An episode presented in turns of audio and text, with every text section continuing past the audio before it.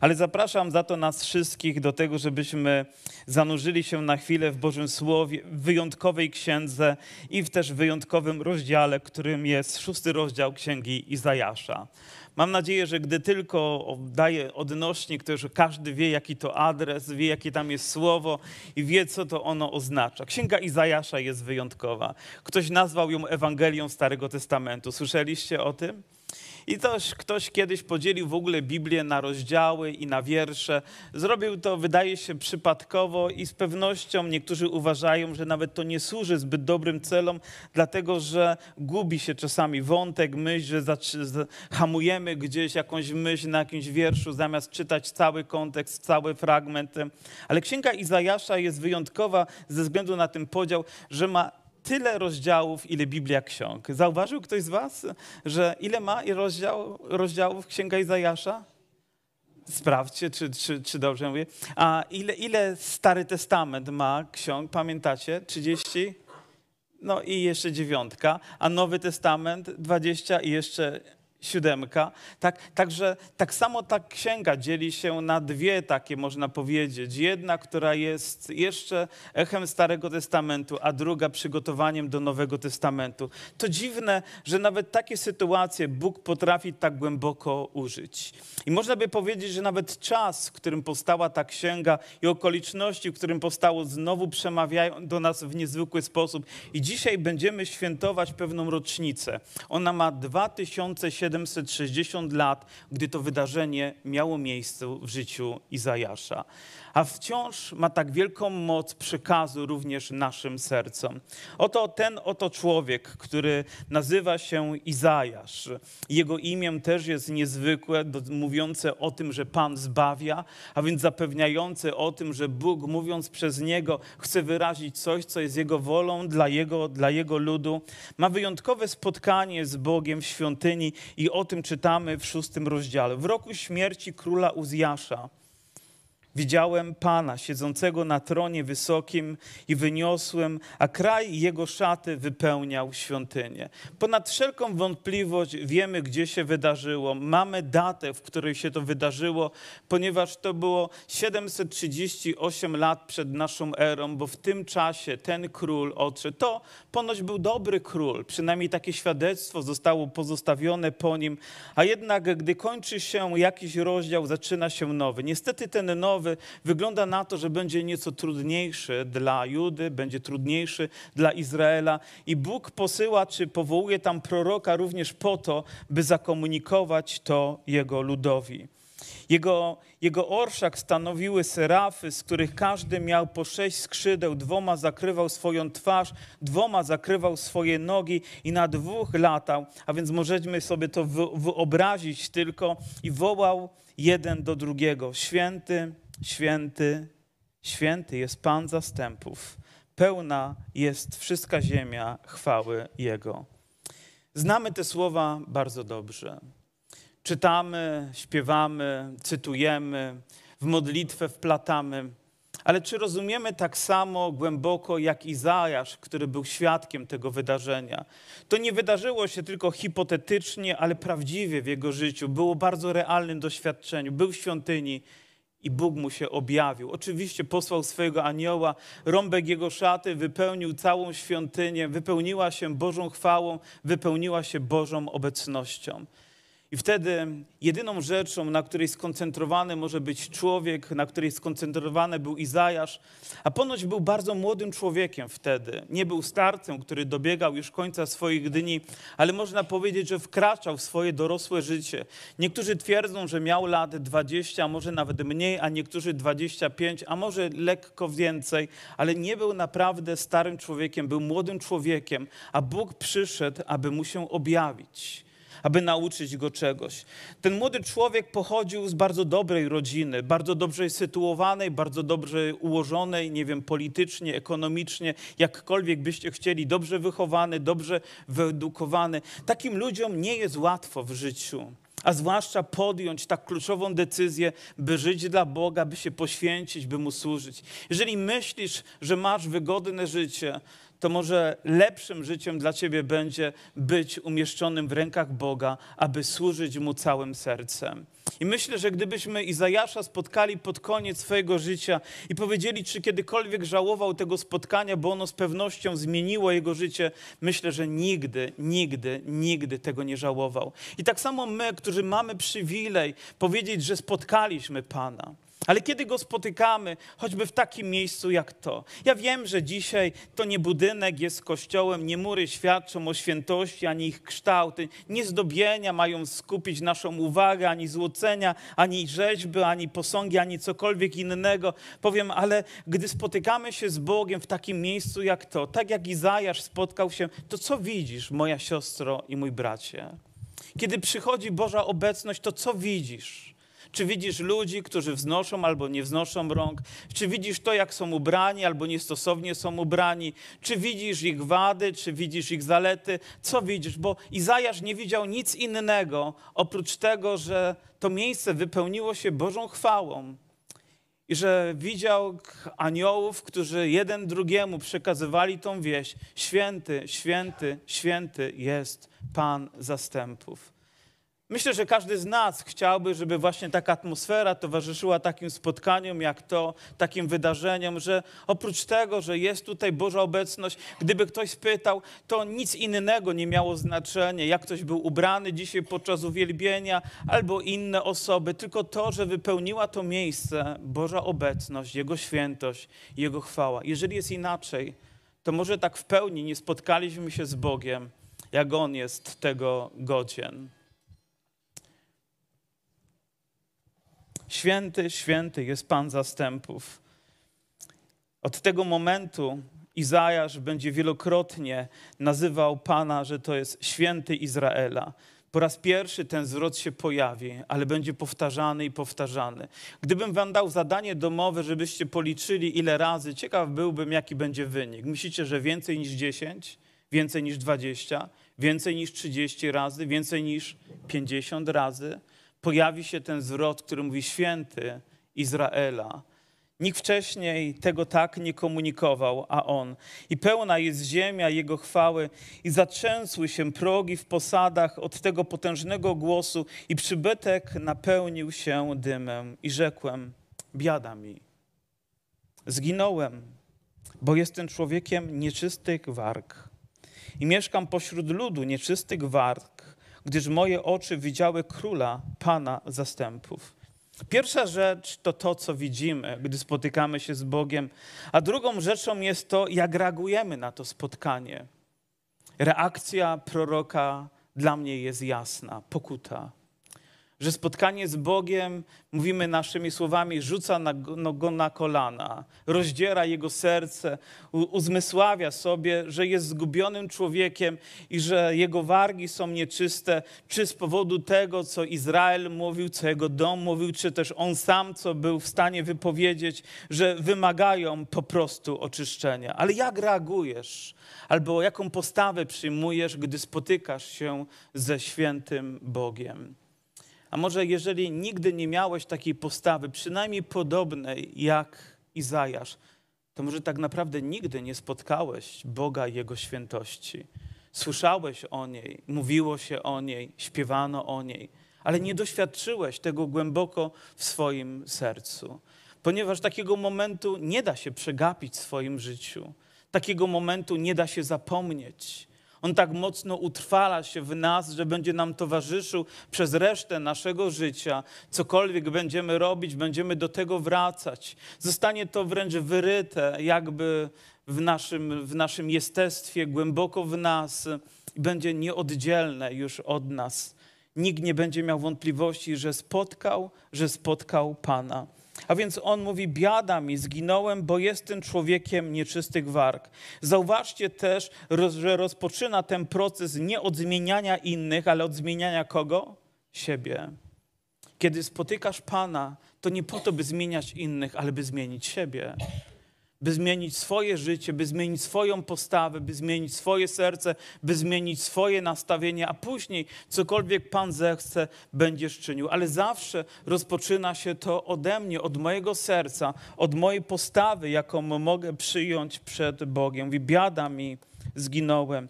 I co wtedy Pan czyni? Wtedy przyleciał do mnie jeden z serafów, oczywiście posłany przez Boga, w ręku z rozrażonym węgielkiem, który szczypcami wziął z ołtarza i dotknął moich ust i rzekł: oto dotknęło to twoich warg i usunięta jest twoja wina, a twój grzech odpuszczony.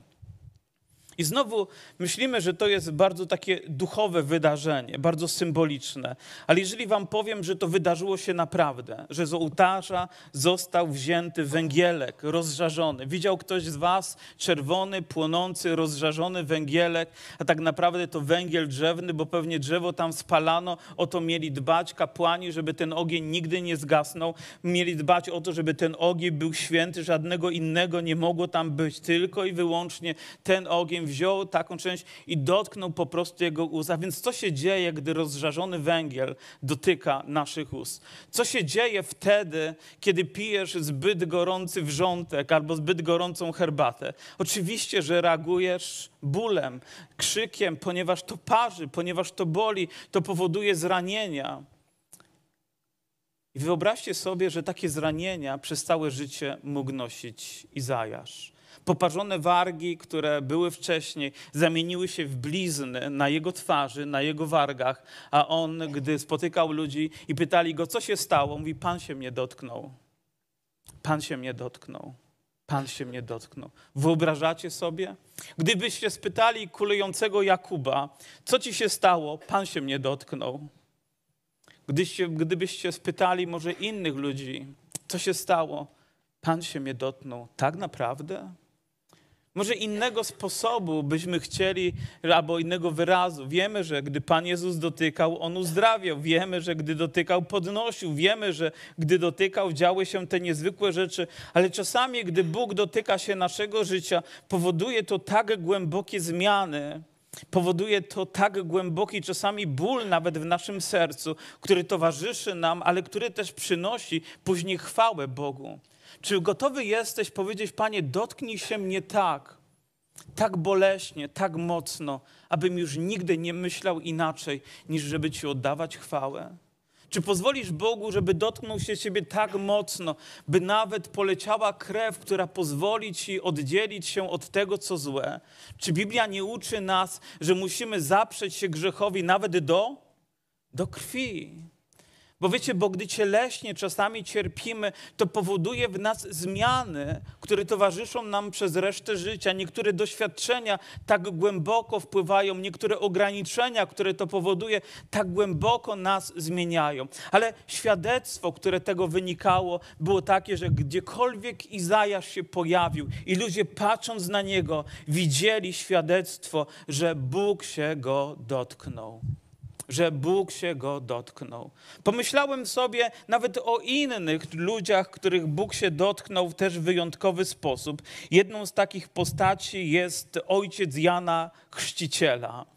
Pamiętacie, że gdy był w świątyni, miał również to wyjątkowe widzenie, również objawił mu się anioł Gabriel, który przyniósł mu tą cudowną nowinę, że będzie ojcem. Wyobraźcie sobie, nie wiem, 70-letniego faceta, żona w zbliżonym wieku i oto dostają wiadomość, że będą rodzicami. Test robili, że będą rodzicami. Nie wiem, jakby byście zareagowali. Nie wiem, jakby brat Janusz zareagował, gdyby dowiedział się, że będzie nie dziadkiem, a ojcem. Ja nawet nie wiem, jak ja bym zareagował, gdybym dowiedział się, że zostanę po raz kolejny tatą. Wiecie, co by się stało? Ja bym spanikował chyba. Naprawdę pomyślał sobie i znowu trzeba rano wstawać i przewijać dzieci i znowu wszystkie te nieprzespane nocy z powodu płaczu. Kto z was by się ucieszył z takiej wiadomości? Pewnością niewielu nas, ale nie o tym chcę mówić, tylko o tym, że gdy to usłyszał, on oczywiście nie dowierzał temu i w związku z tym za nie mówił. I gdy wrócił do swoich, gdy wyszedł ze świątyni, od razu poznali, że miał widzenie. Dlaczego? Bo za nie mówił. Czy brak słów może o czymś świadczyć? Czy to, że za nie mówimy z powodu spotkania z Bogiem, może być więcej świadectwem niż słowa, które wypowiemy?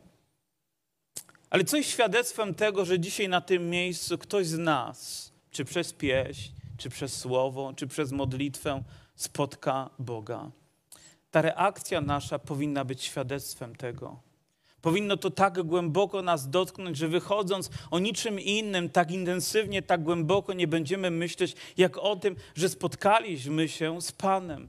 Będzie w nas pieśń, będzie w nas uwielbienie, będzie w nas pragnienie uczynienia czegoś, będzie w nas jakaś tęsknota wypełnienia Bożej woli. Po prostu coś wydarzy się ponadnaturalnego. Nawet wśród tych z nas, którzy uważają, że mają jakieś ograniczenia, jakieś niemożliwości. Może w ten sposób Bóg chce manifestować swoją wielkość, byśmy nie polegali na sobie samych, ale na Bogu.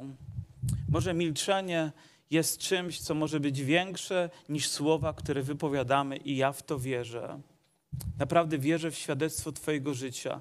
Wiecie, nawet myślę, że niektórzy ludzie powinni zamilknąć, by być świadectwem. Naprawdę powinni. By najpierw pokazać charakter, a później dopiero słowa. Może dzisiaj potrzebujesz, by Bóg swoim żarem dotknął Twoich ust, by zatrzymać ten potok, który się z niego wydobywa. I bardziej są to slogany niż prawdy. Bardziej wypływają z Twojej wiedzy niż z Twojego serca. Niech Twoje życie to pokaże. Niech Twoje świadectwo dla innych będzie tego przykładem. Wiecie, kończy się nabożeństwo, przekraczamy próg i zaczynamy rozmawiać o pogodzie, o wczorajszym meczu, który wygraliśmy z Holandią w siatkówkę 3-0, alleluja. I może jeszcze o innych rzeczach, może o turystyce, o ważnych rzeczach, które gdzieś nas pasjonują. Ale ile jest z tego spotkania z Bogiem? Ile jest tej atmosfery nieba, która gdzieś wypełniła na chwilę nasze serca. Ile zmian to powoduje, że nie chcemy mówić. A gdyby ktoś wychodząc powiedział, nie chcę z nikim rozmawiać i do domu poszedł, alleluja. Ponieważ nie chcę, żeby ktokolwiek po drodze mi to zabrał. Żeby przyleciały ptaki i wydziobały te ziarna, bo ja chcę dalej przeżywać to z Panem. Ponieważ ja chcę się cieszyć dalej Jego obecnością. Izajasz dostał oto lekcję, która spowodowała, że jego wargi rzeczywiście były poparzone, dotknął. Potem usłyszałem głos Pana, który rzekł, kogo poślę, kto tam pójdzie. Wtedy odpowiedziałem, oto jestem, poślij mnie. Oto jestem, poślij mnie. Nie wiem, czy Izajasz dokładnie wiedział jeszcze, co Pan za chwilę powie, ale w tym momencie daje akt swojej wiary, mówiąc, Boże, jestem do Twojej dyspozycji, melduję się, gdziekolwiek mnie poślesz, to chcę to wykonać. Myślę, że to jest akt wiary. Wiecie, niektórzy z nas mogliby sobie wybierać. Jedziesz na konferencję i masz 3 rodzaje seminariów, które możesz sobie wybrać. Takie, inne lub jeszcze inne, które będą dopasowane do Twoich zainteresowań, do Twoich potrzeb, do Twoich pragnień, do innych rzeczy, które są związane. I z pewnością wiele z tych rzeczy jest dobre. Ale ktokolwiek by powiedział, wiecie co, zapiszcie mnie na które chcecie, a ja tam będę i uwielbię Boga. Ponieważ wiem, że Bóg kieruje moim życiem i że to, co się stanie, będzie dla Niego chwałą. Ktokolwiek przyjdzie i powie, nie wiem, co mam robić, ale powiedz mi, co mam robić, a ja będę to robić, ponieważ wiem, że Bóg jest ze mną i że On da mi zdolność do tego, żebym to wykonywał. Cokolwiek. Nie wybieramy sobie, tylko stajemy do dyspozycji. I myślę, że Izajasz stanął tutaj z poświęceniem dla Boga, aby Bóg wziął go w swoje ręce i zaczął go używać, tak jak On może to uczynić. Ponieważ był w tej niezwykłej atmosferze. Oto słyszał, jak aniołowie śpiewali, święty, święty, święty jest Pan Zastępów. Prawie 800 lat później jeden z uczniów Pana Jezusa, który na imię miał Jan, apostoł miłości, miał również widzenie, miał wizję nieba, pamiętacie? I widział również aniołów, którzy śpiewali jaką pieśń? Wiecie co? Niebo się nie zmienia. Niebo się nie starzeje. Niebo nie zmienia swoich zwyczajów, ale jest wciąż takie same. Myślałem o tym bardzo intensywnie, jak my lubimy się zmieniać. I oczywiście dobrze, gdy się zmieniamy, gdy się rozwijamy, gdy następuje jakiś postęp, ale niebo się nie zmienia. I w związku z tym pomyślałem sobie, Boże, co nie powinno się w Kościele zmieniać? Co we mnie nie powinno się zmieniać? Co wciąż powinno tak samo rozbrzmiewać i mieć takie samo znaczenie, taki sam przekaz, jakie miało czy 2700 lat temu, czy 2000 lat temu, czy dzisiaj, Panie, gdybym spojrzał, czy nie usłyszałbym tej samej pieśni, która mówi: święty, święty, święty jest Pan Zastępów. Ale wraz z postępem, wraz ze zmianami, które nadchodzą, wraz ze zwyczajami, które się zmieniają, oby brzmienie tej pieśni się nie zmieniło, oby jej znaczenie, oby postawa naszego życia się nie zmieniła, oby gotowość naszego poświęcenia dla Boga się nie zmieniła. O Panie, tak, ale moich warg nie ruszaj. Panie, tak, ale nie dotykaj tej albo innej sfery mojego życia, bo ja tego nie zniosę, bo to zbyt wiele dla mnie. Ale Izajasz powiedział: oto jestem, Panie, dotknąłeś moich warg, a może jeszcze innych rzeczy chcesz po prostu dotknąć. Powiedzcie mi, w jakiej księdze czytamy o jak piękne są nogi tych, którzy zwiastują? W jakiej księdze? Poczytajcie Księgę Izajasza. Nawet nie wiemy, jak wiele Izajasza jest w Nowym Testamencie.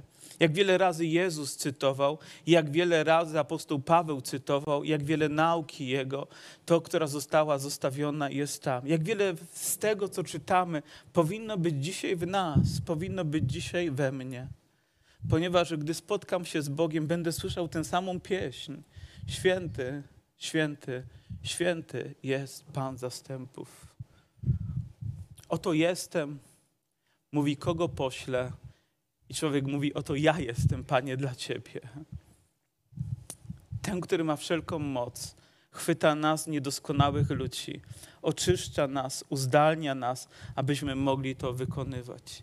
Czasami Bóg jest nazywany Bogiem paradoksów, ponieważ bierze ludzi najmniej do tego przygotowanych, uzdalnia, aby mogli to wykonać nie dla chwały swego imienia, ale dla innych. Nie wiem, czy znacie, to uderzę tutaj w tą starszą generację, która jest znaczną częścią naszej społeczności, pewną panią, aktorkę, artystkę, która nazywała się Hanka Bielicka. Ktoś z was pamięta? Młodzi nawet nie wiecie, wygooglajcie sobie.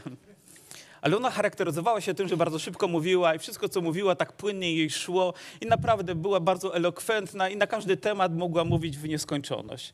Mogłaby chyba pastorem zostać, gdyby może inaczej to wyglądało. Ale ona do 5. roku życia nie wypowiedziała ani jednego słowa. O ile dobrze pamiętam, może nawet do 6. Ani jednego słowa. Mówi, ale gdy zaczęłam, nie mogłam skończyć. Myślę, że gdy Bóg dotyka nas, nie możemy skończyć. Do pewnego momentu nic, ale później po prostu jakby nadrabiamy. Bóg chwyta nas, rozwija nas, kształtuje nas, zaczyna nas używać, bo mówimy: oto jesteśmy, Panie, dla Ciebie. Nie możesz znaleźć się w lepszych rękach, nie możesz lepiej jakby zadysponować swoim życiem, umieszczając je w rękach Boga. Nie wiedział, jaka będzie jego misja, a ona wyglądała oto tak, a on rzekł: idź i mów do tego ludu, słuchajcie, baczcie, lecz nie rozumiejcie. Patrzcie uważnie, lecz nie poznawajcie. Znieczul serce tego ludu i dotknij jego uszy głuchotą, a jego oczy ślepotą, aby nie widział swoimi oczami i nie słyszał swoimi uszyma i nie rozumiał swoim sercem, żeby się nie nawrócił i nie ozdrowiał. Alleluja, ale misja.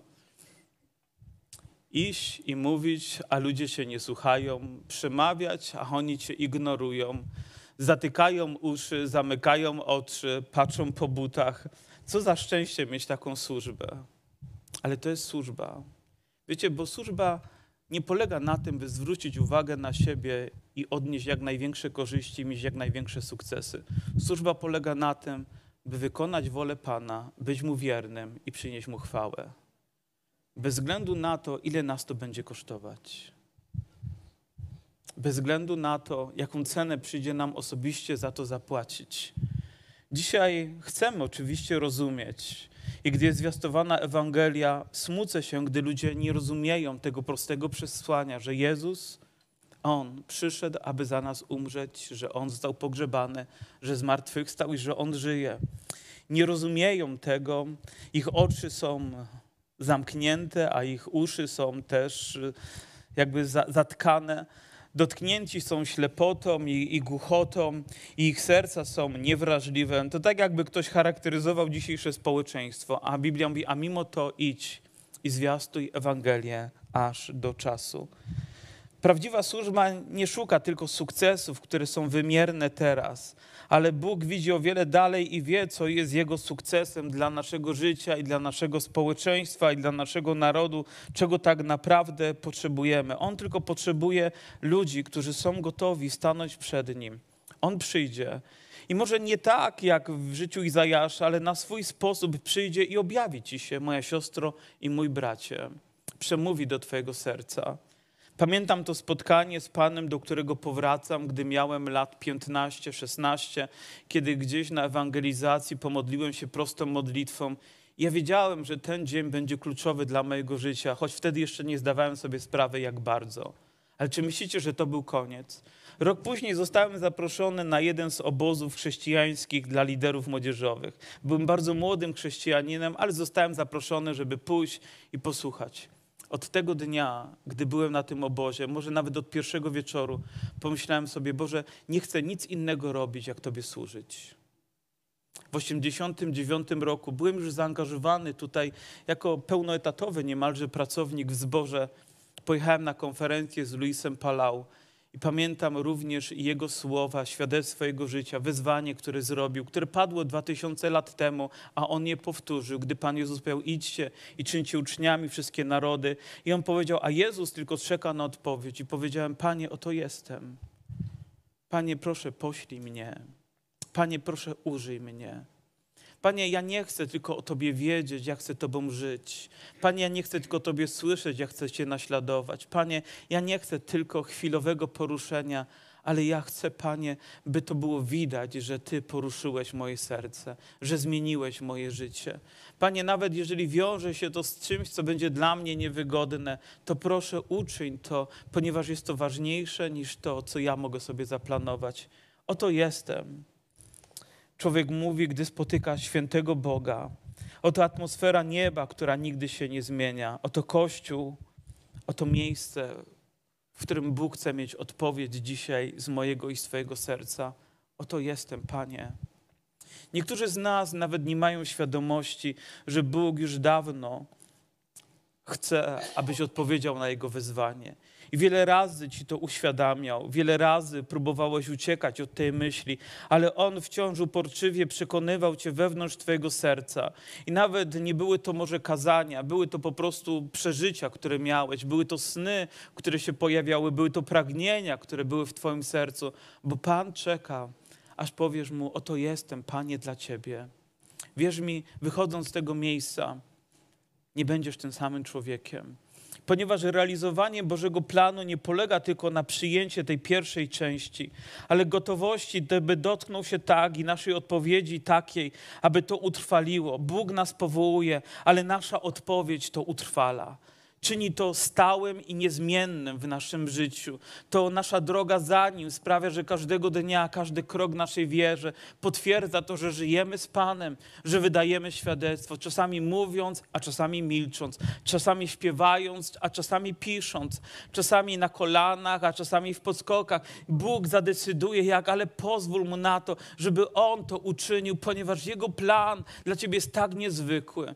Czytamy tę historię, ponieważ Bóg wkroczył na arenę życia człowieka, który nazywał się Izajasz, do jego serca, do jego życia, do jego świadomości. To zmieniało Izraela, gdy szedł i zwiastował Ewangelię, choć wydawało się, że na początku nie zbiera owocu i nie ma z tego nic, co by przynosiło mu korzyść, a przecież on pochodził z dobrej rodziny. Na wyciągnięcie ręki miał wszystkie dobra materialne, poruszał się z ludźmi, którzy coś świadczyli w tym świecie, a Pan przyszedł i to wszystko zmienił. Ale nie żałował. Gdyby tak nie było, jego imię by zniknęło. Wśród innych zapomnianych, wśród innych, które nie miały gotowości powiedzieć, oto jestem, Panie, poślij mnie. Ty święty, święty, święty Pan Zastępów, uczyń to. Uczyń to dla mnie, uczyń to dla mojej rodziny. Może biada tym, którzy idą za Bogiem tylko dlatego, żeby się przypodobać innym. Może biada tym, którzy wkraczają na drogę służby tylko dlatego, żeby odnieść jakąś korzyść. Może biada tym, którzy szukają tylko swojego zysku, a nie chwały Boga. Ale chwała Bogu za to, że znajdują się ci, którzy poparzeni, którzy utrudzeni, którzy obciążeni, czasami nawet wydaje się ponad miarę, wciąż niezmiennie mówią: oto jestem, Panie, poślij mnie. Apostoł Paweł po spotkaniu z Bogiem o niczym innym nie myślał, jak to, że go gdzieś pośle. I wiedział, że gdziekolwiek go pośle, czekają go trudności i prześladowania, i o tym mówi, ale wciąż mówi: oto jestem, Panie, poślij mnie.